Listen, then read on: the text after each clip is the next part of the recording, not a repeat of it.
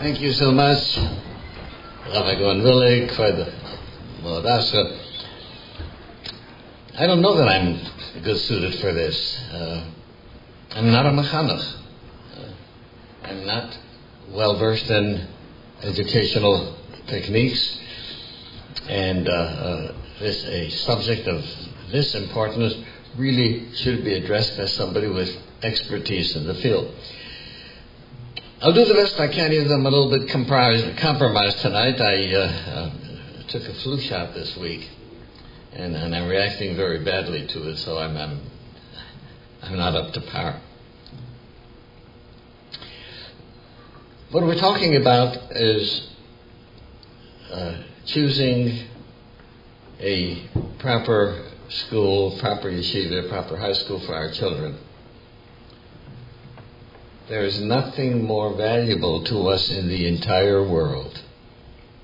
Not our jobs, not our houses, not our cars, than our children. And this is something that has to be approached with the greatest rosh, with the greatest sense of awesomeness and responsibility. I do want to say, as a uh, preparatory thing, though, that as awesome a responsibility as it is to try and choose the proper uh, educational facility, that we ought to be aware that we cannot delegate the uh, teaching and training of our children to any institution. The role of the school is extremely important, but primarily the teaching and training begins at home. And if the home is faulty, very difficult for the school to uh, accommodate and uh, uh, compensate for that. And basically, what we need in the home is a true shalom bayis, not a Puran Shalom bayis, but a Shalom bayis in which there is general, true harmony and care uh, between uh, husband and wife, and true harmony and care for the children. I've said this many times, and I'll repeat it again that once you bring a child into the world, you have forfeited the right to insist on your own rights, on your own wants and needs. Our children didn't ask to be come into this crazy world and we bring them into it, and we have the awesome obligation to give them the best opportunity for success and happiness in their lives. And I said, bring them into this crazy world. The world has never been as crazy as it is now. I mean, I grew up in the United States. I grew up in Milwaukee in the 1930s. It was nothing compared to what it is now. The street was a decent place for children to grow up. Uh, never were there billboards like there are now. Uh, in the printed media, television didn't exist then, and computers didn't exist. Uh, but speech, I mean, just common speech was uh, uh, decent. I remember, oh, I remember when it was during President Truman's, Truman's uh, administration, he once gave a speech and he used the word hell. And the country was outraged. The president used the word hell. Now we have scandalous behavior at the highest levels of the government. Almost without exception. Every day new scandals come up. And these are the leaders and our children know it. And whether we like it or not, it impresses them. Uh, a number of years ago, a young rabbi opened up a website in which adolescents could communicate with each other anonymously. And within a very short time, there was an outrage, and Rabbonim insisted to, that it must be shut down. because the horrible things the kids were telling each other that they were doing. That's it. What do you want to do? Put your head in the sand? And if you're not going to have that website, the kids are going to stop doing it? The purpose of that website is for the parents to see what their children are involved with. And today's children, and these are all children from, from homes who are going to Torah schools, and the kinds of things, the kinds of activities that they're involved in. Almost unbelievable.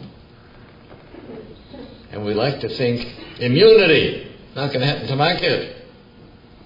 Well, I remember in the 1930s and early 1940s, before the Salk vaccine came out, if there were two cases of polio in the city, all the swimming pools were shut down. Children were not allowed to go to theaters, stay away from crowds. Nobody said my child is immune. The chances of children picking up bad habits from uh, friends and peers is much greater than the chance of their picking up polio. And we've got to realize what kind of uh, difficult uh, pressure uh, children are. Alcohol, drugs, sex. The other day I was told by a father who, uh, whose son was in yeshiva and uh, was in a dormitory with another young boy and the other young boy was using marijuana. And he was afraid that this other kid is going to squeal on him, so he turned him on to marijuana. So now this other kid is, is, is using pot. Uh, I don't believe that there is any school which is totally free of marijuana and maybe other drugs. Don't fool yourself. I asked one youngster, How far do you have to go to the yeshiva to get marijuana? He says, How far can you stretch out your hand? It's there. Kids are curious. Kids like it. And kids get hooked. So the question is, how are you going to judge which yeshiva to send your kids to? Well, I think you have to do some research work. First of all, I think it's important that youngsters go to a yeshiva or to a girls' day school, same thing, in which they have someone to who look that they can look up to as an inspiration and as a role model. Years ago, that was much different. Uh, I remember when my older brothers uh, were in Mesivta, that if somebody had asked them, where did they learn? They would say, Baruch Shleiman, referring to Rosh Yeshiva, the Shleiman Heiman's Those who were in Lakewood, where did they learn? Barabah. And, and Yeshiva Seviz Gechonim by the road. Ask somebody today where they learn in Ponevezh, in Mir, in Shabin. They'll give you a place, not a person. Something has happened. Now, you might say, oh, well, look, you can't compare the situation today to 60 years ago when there were relatively few youngsters. Very few, them, very few young guys today. In the the number of Talmidim is so much greater, it's impossible to have a personal relationship with each one. Maybe yes, maybe no. A while back there was a study about which of the top high schools, I don't remember the entire study, but it turned out that the top high school, the, the, the rating of the top high school was because the principal knew the name of every child. Now, you don't have to have a photographic memory for that. You know, in medical school, on the first day of histology, we had 104 kids in the class.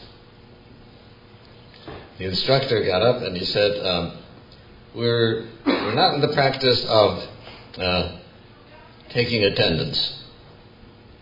So I'm not going to be taking attendance every day.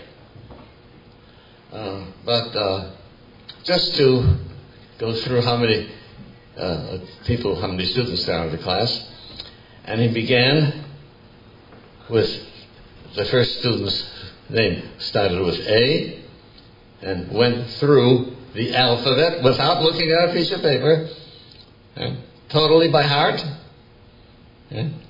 listing 104 students. This was on the first day of school. You better believe that nobody cut that class. Maybe that's unusual to have a photographic memory like that. But at least the principal, the teacher, should know the names of all the kids in the class and should have a relationship with them. A kind of relationship where you want to look up to the you look up to the person and you want to be like him.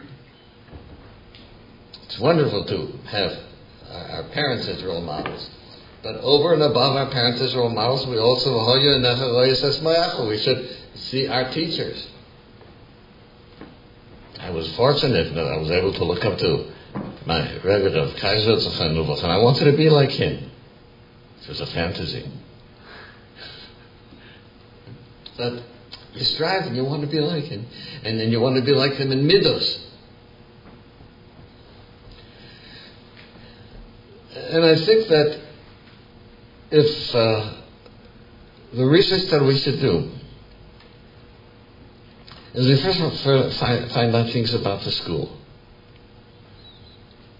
Is the school flexible or rigid?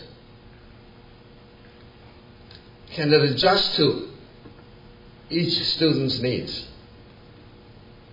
Kids are different. And you try to force them all into uh, into a, a, a mold, it's not going to work. Uh, so you have to find out: Does the Rebbe is the Rebbe capable of evaluating each student, each Talmid? I say, how are you going to know that? Well, you know something? I know that uh, when uh, I needed a handyman and we got the name of a person, my wife called him up and she asked for three references. And she called the people who he worked for. And I think you're going to send your child to a school, go to the parents of children who went there and ask them what was their experience. My goodness, we're going to do it with a handyman.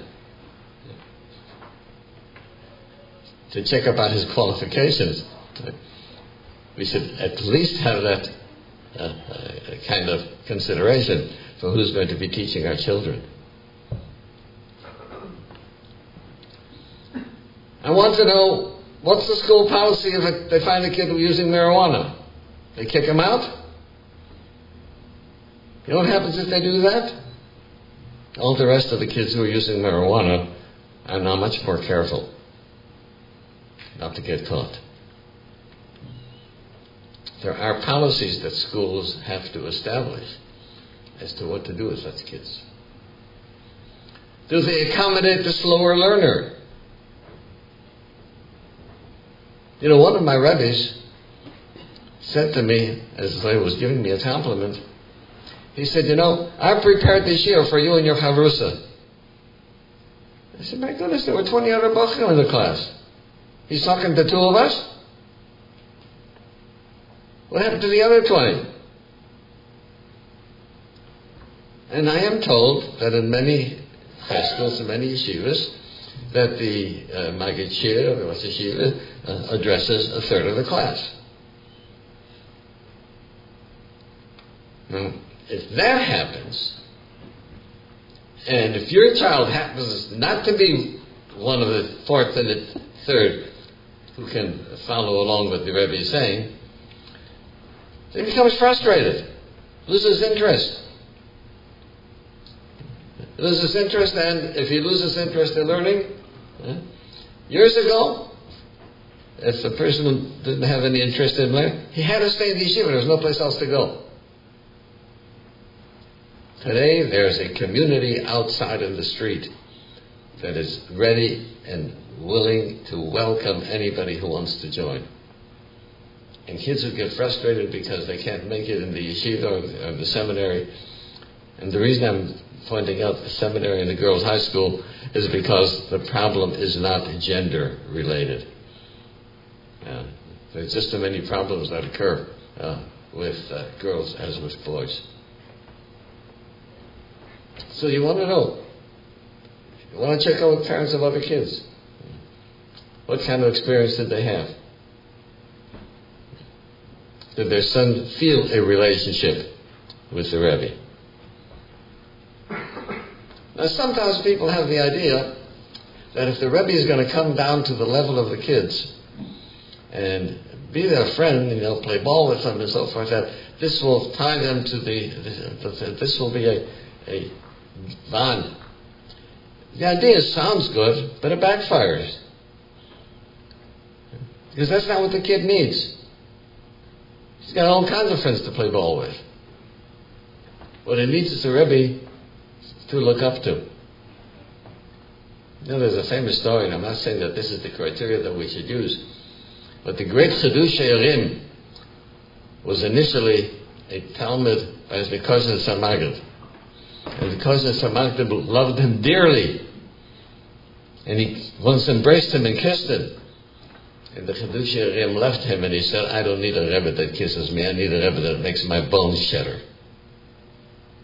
And he left and he went to Pshischa to the Rebbe Reb Bunim. We don't need teachers who are going to become friends of the kids. We They should take an interest in the children and uh, know what's bothering the kids. I'm not saying that they have to become therapists, but that they should have a feel for the children. And that their children should feel a warmth in the yeshiva.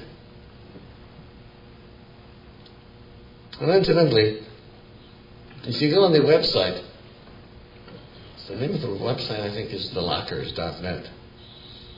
And there is a column there about schools. And just go through and see what the kids are talking about.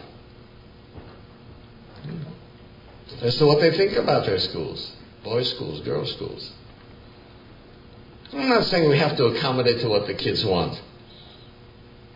Another thing that's happened today, you know, the Steipler said, in my days, he said, to have a fresh apple was a treat. Candy was unheard of. And the new suit for Pesach meant that your older brother's suit was tailored to fit you. It was a hand me down. He says, today kids have so much of everything that if they think they're lacking something, they become frustrated and become depressed. And this may be true. You know, that kids have so much today that if they feel anything that they're lacking, uh, they feel that they're, they're, they're losing out. They're not treated justly. So I, I, think that those essentially are the uh, major points. Does the uh, High School have a warmth?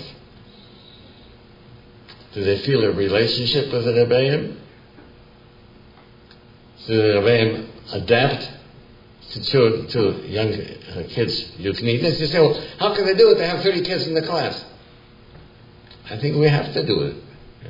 I know that there are families where there are 14 children, and the parents can give each child that which he needs or she needs, and there are families that have only two children, and families the kids don't get it. Not a question of quantity.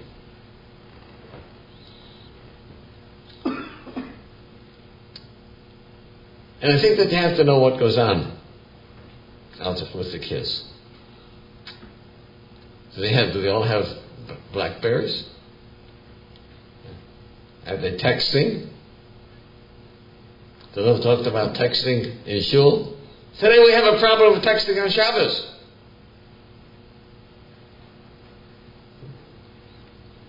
That's Chilul Shabbos. And kids from from homes. How did that happen? Tell you my own opinion as to why that happens. I think because many from homes are Shomer Shabbos. Now what's wrong with that? You know, back in 1930, if you were a Shomer Shabbos, it was good. Because there had to be Mesiris Nefesh to be a Shomer Shabbos. You couldn't get a job to, without working on Shabbos. So a person was a Shomer Shabbos, that was a big madrega. It's not true today. Baruch Hashem, we can get jobs without Shabbos. But there's another aspect of Shabbos. Zochar v'shomer v'diber echad nemu. There's Shomer Yom Shabbos, which refers to Isur Malocha, and there is Zochar, and that is the Kedusha of Shabbos. And the Kedusha of Shabbos is clearly spelled out in Shulchan Aruch. That you don't speak on Shabbos the way you do during the week. I'm not talking Western Hall anymore. Your speech should be more refined on Shabbos. Your walking should be more refined on Shabbos. You don't think about uh, business things on Shabbos. Before I went to medical school, one of the things that the Starfadel told me to be cautious about is on Shabbos never to look at anything except Sifrei Kodesh. So if you got the weekend times and reading on Shabbos, you're ruining the spirit of Shabbos. I was fortunate yet that I knew several people who on Shabbos didn't speak except during davening or learning. And if you went over and asked them something on Shabbos, no. Mm, mm. I don't know if there's anybody around that that, that we see that anymore. But it's the concept of Kedusha of Shabbos. You know, it's interesting. Why Zochar v'Shama b'dibarachat nemu? Such a nasty Gemara says, Zochar v'Shama, you can't say two words in one thing. You can't hear two words at one time. The Kodesh Baruch did a nest. For what? What was the purpose of it? Oh, what is anything would have said once and says Zochar uh, half a second later?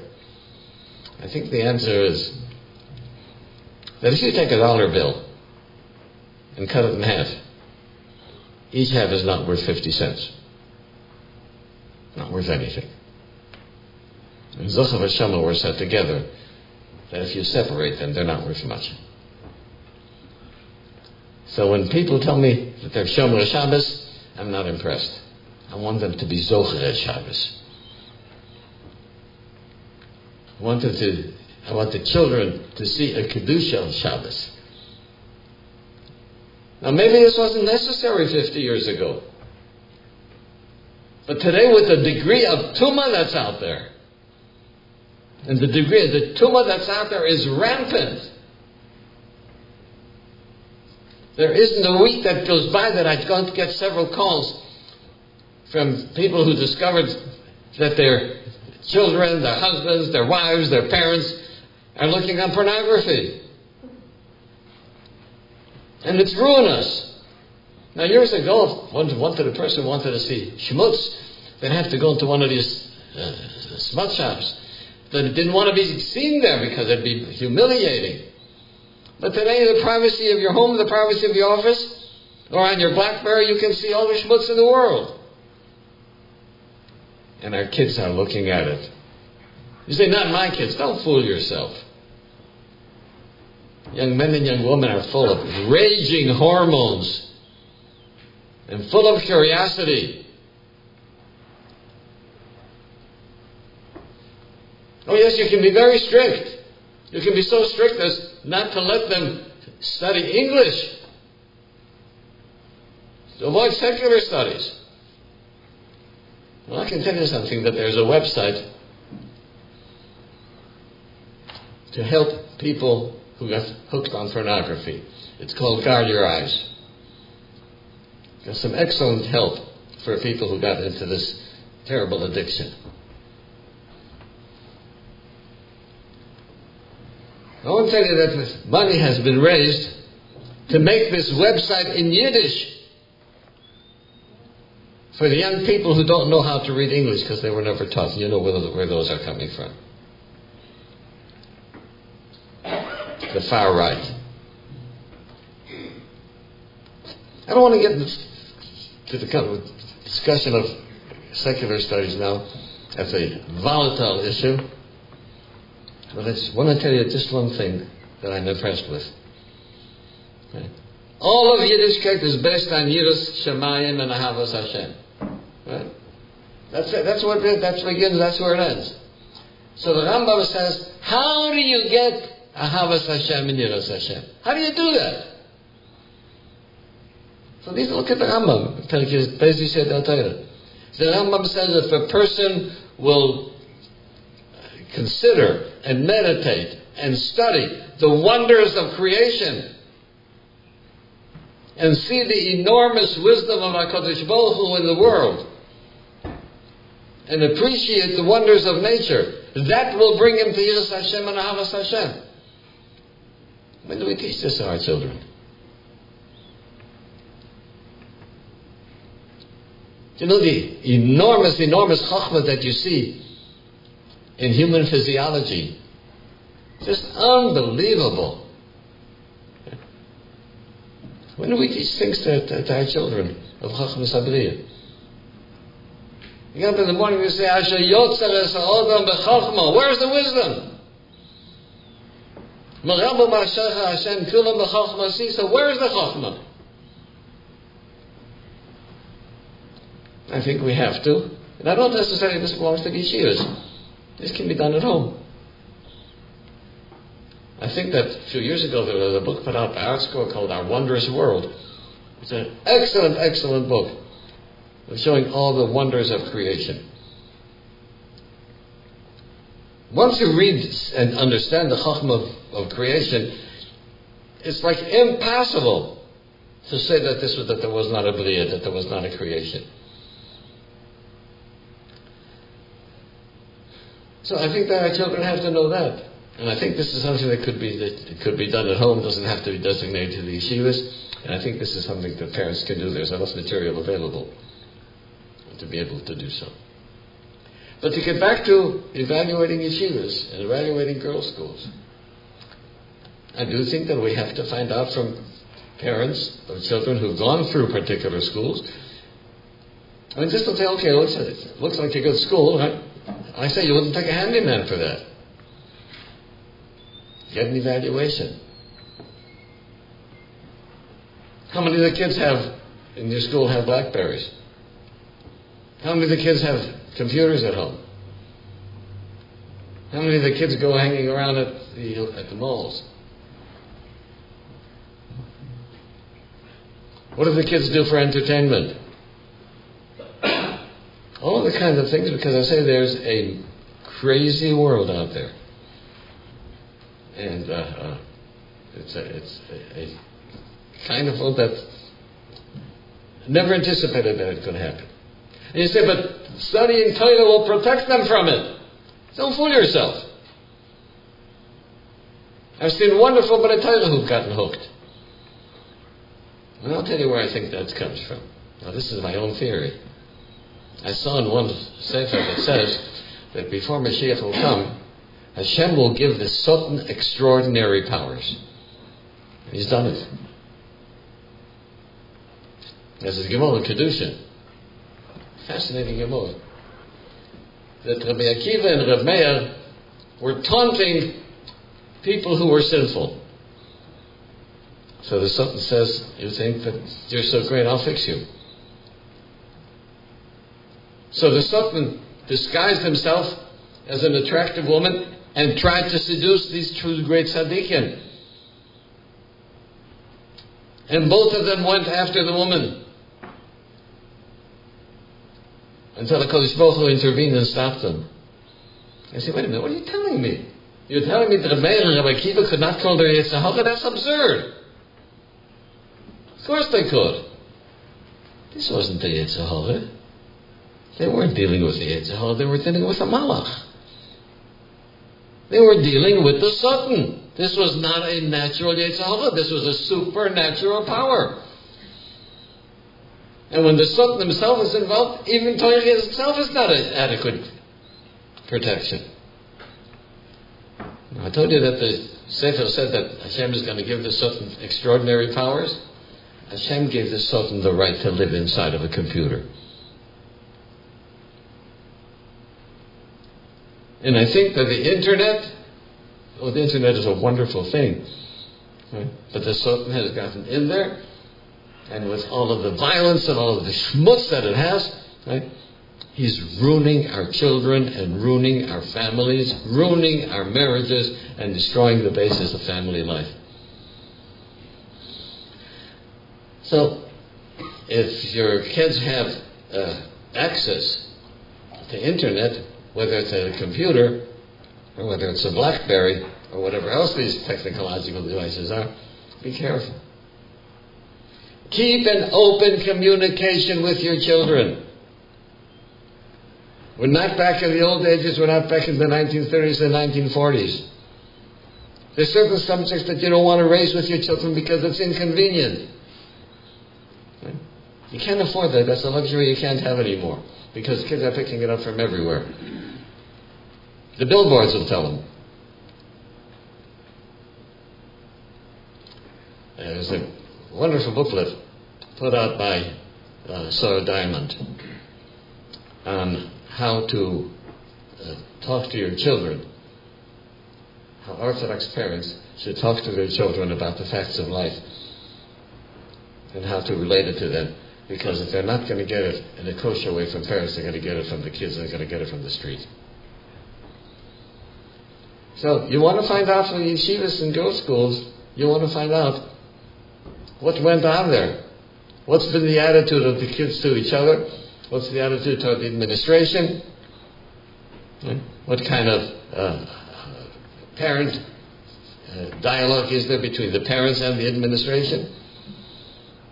There are all kinds of things that are absolutely necessary. And if you find that the principal of a yeshiva or of a high school knows the name of every child, that's a good beginning. That's a good beginning. And you don't have to have a photographic memory for that. I mean, if, if they're already over 80, maybe. Right? But if they're still under 80, their memories are sharp enough that if they get to know the kids, they'll know who's who. So, my friends, it's say, it's an awesome responsibility, but I don't think we have a choice. Uh, I, I see what happens when kids are affected by the enormous pressures out there and uh, are, are lured away, and parents don't know it because they're not communicating with their kids. They don't have the time to do so. They may not have the interest to do so. There may be some, some, some discomfort in uh, talking about intimate things. But this is what the, what the time demands. So if we're going to, hopefully, raise our children, oh, and by the way, one other thing. We should, whatever we do for the children, should be primarily for their own welfare, not for ours. This is beautifully demonstrated by a kid who sat across the desk, young man who sat across the desk from me, and he said, I'm sick and tired of being a nachas machine.